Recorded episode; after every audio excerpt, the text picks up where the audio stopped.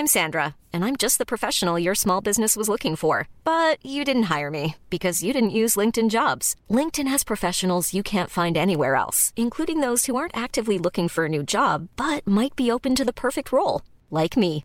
In a given month, over seventy percent of LinkedIn users don't visit other leading job sites. So if you're not looking on LinkedIn, you'll miss out on great candidates like Sandra. Start hiring professionals like a professional. Post your free job on linkedin dot com slash people today.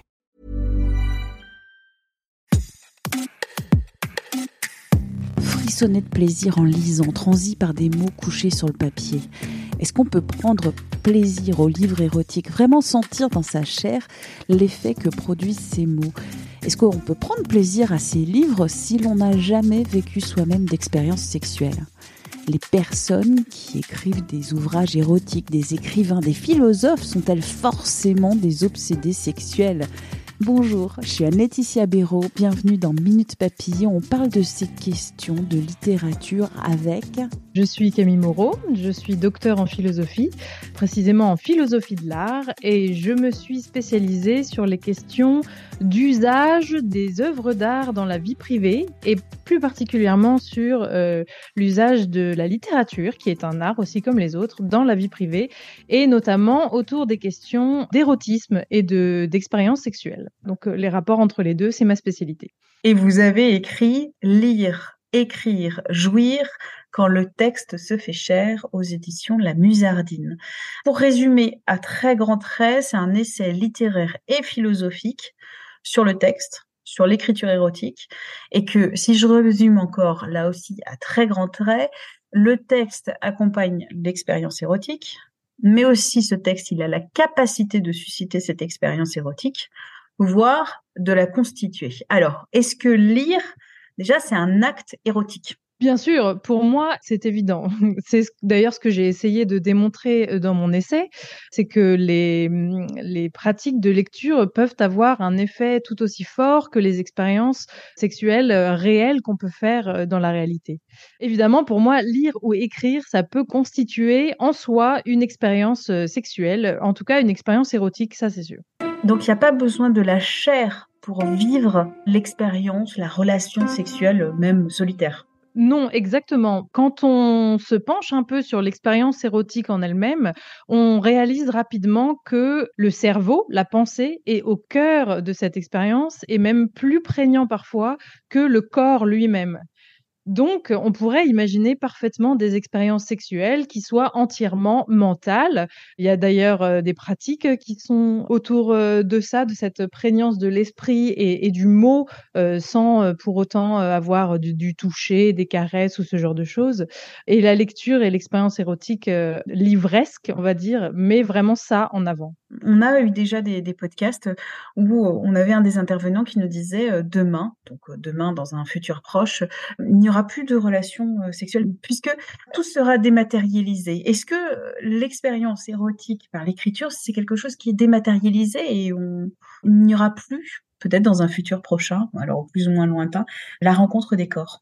Eh bien non, car si d'une part, effectivement, comme je viens de le dire, la littérature érotique peut constituer en soi une expérience sexuelle, elle est aussi une aide pour l'expérience sexuelle réelle.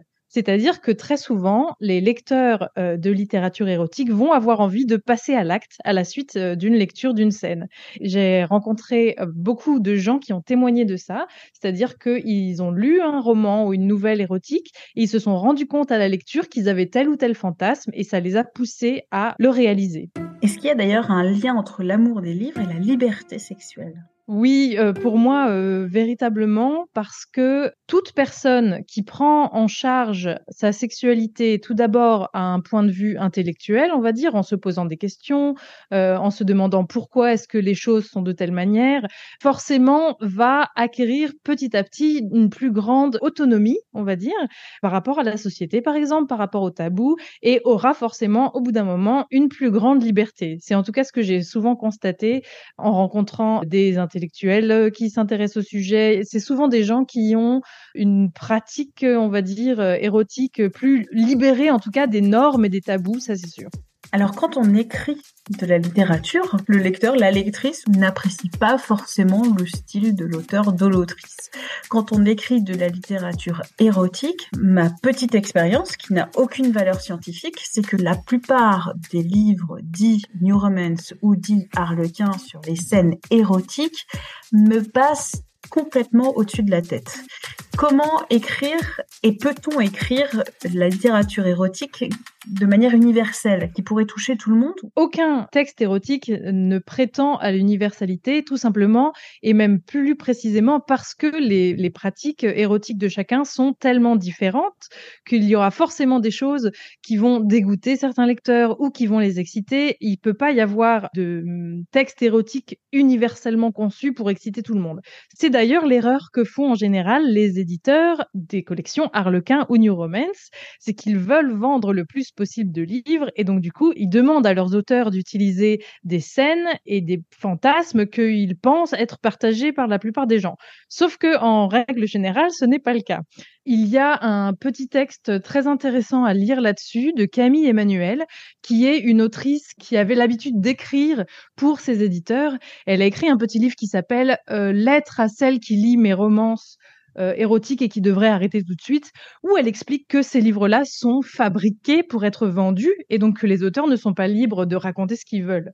Or, la meilleure littérature érotique, c'est celle qui puise vraiment dans les fantasmes personnels de l'auteur et même s'ils sont hors des normes, hors de ce qu'on a l'habitude de voir, vont vraiment aller chercher dans ses désirs profonds et mettre en résonance les désirs profonds du lecteur ou le dégoût profond, mais dans les deux cas, ça crée une réaction et c'est à partir de cette réaction-là qu'on va pouvoir construire en toute conscience, on va dire, sa sexualité. Mais d'ailleurs, on va continuer sur les auteurs avec une question un peu provocatrice. Est-ce que les auteurs et les autrices de littérature érotique sont-ils et sont-elles tous des obsédés ? Alors, j'aime beaucoup cette question pour deux raisons. Alors, premièrement, c'est que oui, c'est évident qu'en tout cas, il y a quelque chose chez eux qui les intéresse profondément dans la sexualité, dans le sexe, et qui vont aller vraiment gratter pour essayer de ressortir ça. Il y a aussi une vraie euh, audace de publier Euh, ces choses-là, parce que c'est quelque chose qui touche vraiment profondément euh, à son intimité. Donc pour moi, ils sont au moins obsédés de quelque chose. Alors de quoi ça, ça leur appartient. Euh, mais en revanche, ce qui est très intéressant dans cette question, c'est que les lecteurs, donc nous, les lecteurs de littérature érotique, on veut absolument que tout ce qui soit raconté soit vrai. C'est-à-dire que même si c'est faux, notre inconscient, ou je ne sais pas quelle force en nous, nous fait croire que tout ce qui est écrit est vrai et que donc l'auteur a vraiment vécu tout ce qu'il raconte, fait l'expérience de toutes les étapes qu'il met en scène. Or, évidemment, ça peut être le cas, mais ça peut aussi être parfaitement faux. Il y a des auteurs de littérature érotique qui écrivent des textes très excitants, mais qui n'ont jamais rien vécu de leur vie. Et à l'inverse, il y a des auteurs de littérature érotique qui écrivent leurs souvenirs au détail près. Mais le plus intéressant dans tout ça, c'est que nous, en tant que lecteurs, même si on sait, comme quand on va au cinéma, que c'est faux, pendant la lecture, on a la farouche impression et la, le farouche désir que ce soit vrai. Et c'est pour ça qu'on a tendance à croire que les auteurs ont vécu ce qu'ils écrivent.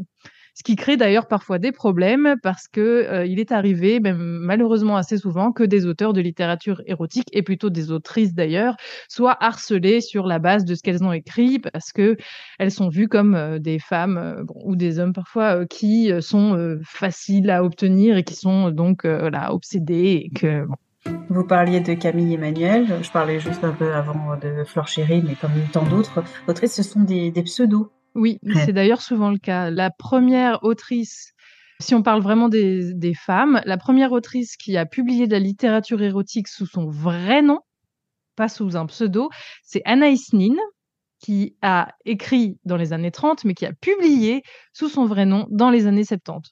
Euh, dans les années soixante-dix. Pardon. Et vive la Belgique.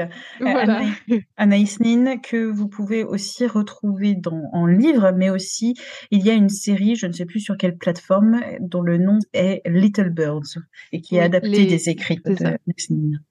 Quand on ne connaît pas la littérature érotique, quels ouvrages pourriez-vous conseiller pour débuter dans la littérature érotique ?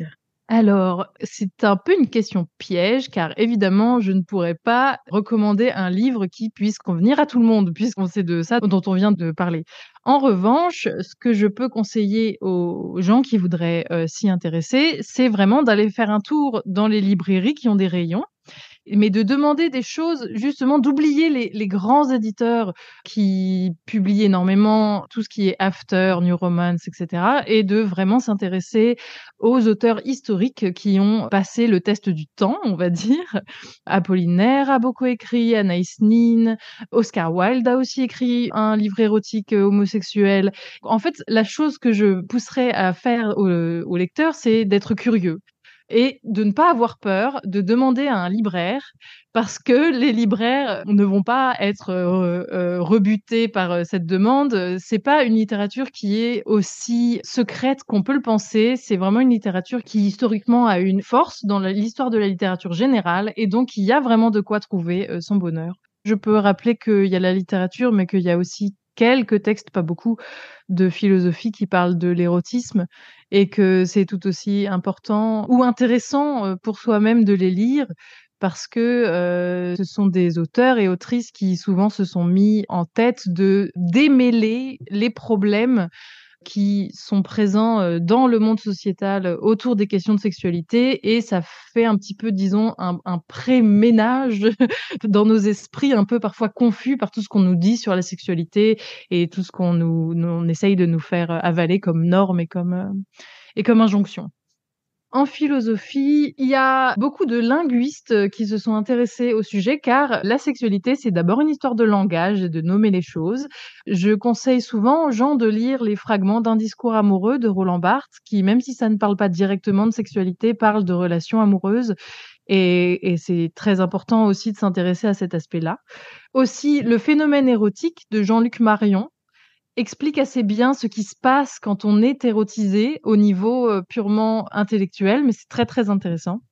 Et Belinda Cannon, qui est mon autrice phare, euh, que je cite beaucoup dans mon essai, qui a écrit « Petite éloge du désir » chez Folio, et aussi un autre livre très intéressant qui s'appelle « L'écriture du désir ». Merci d'avoir écouté cet épisode de Minute Papillon, un podcast d'Anne Laetitia Béraud pour vingt minutes. S'il vous a plu, n'hésitez pas à le partager sur les réseaux sociaux, à en parler autour de vous, à vous abonner aussi à ce podcast sur les plateformes d'écoute en ligne ou votre appli comme Podcast Addict, Apple Podcast, Spotify, Deezer, et cetera, et cetera. À très vite, et d'ici là, bonne écoute des podcasts de vingt minutes comme Zone Mixte ou Sixième Science.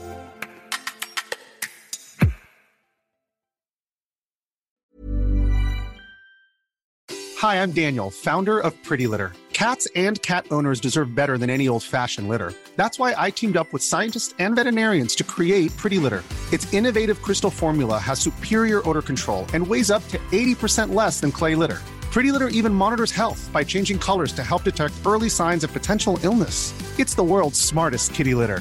Go to pretty litter dot com and use code ACAST for twenty percent off your first order and a free cat toy. Terms and conditions apply. See site for details.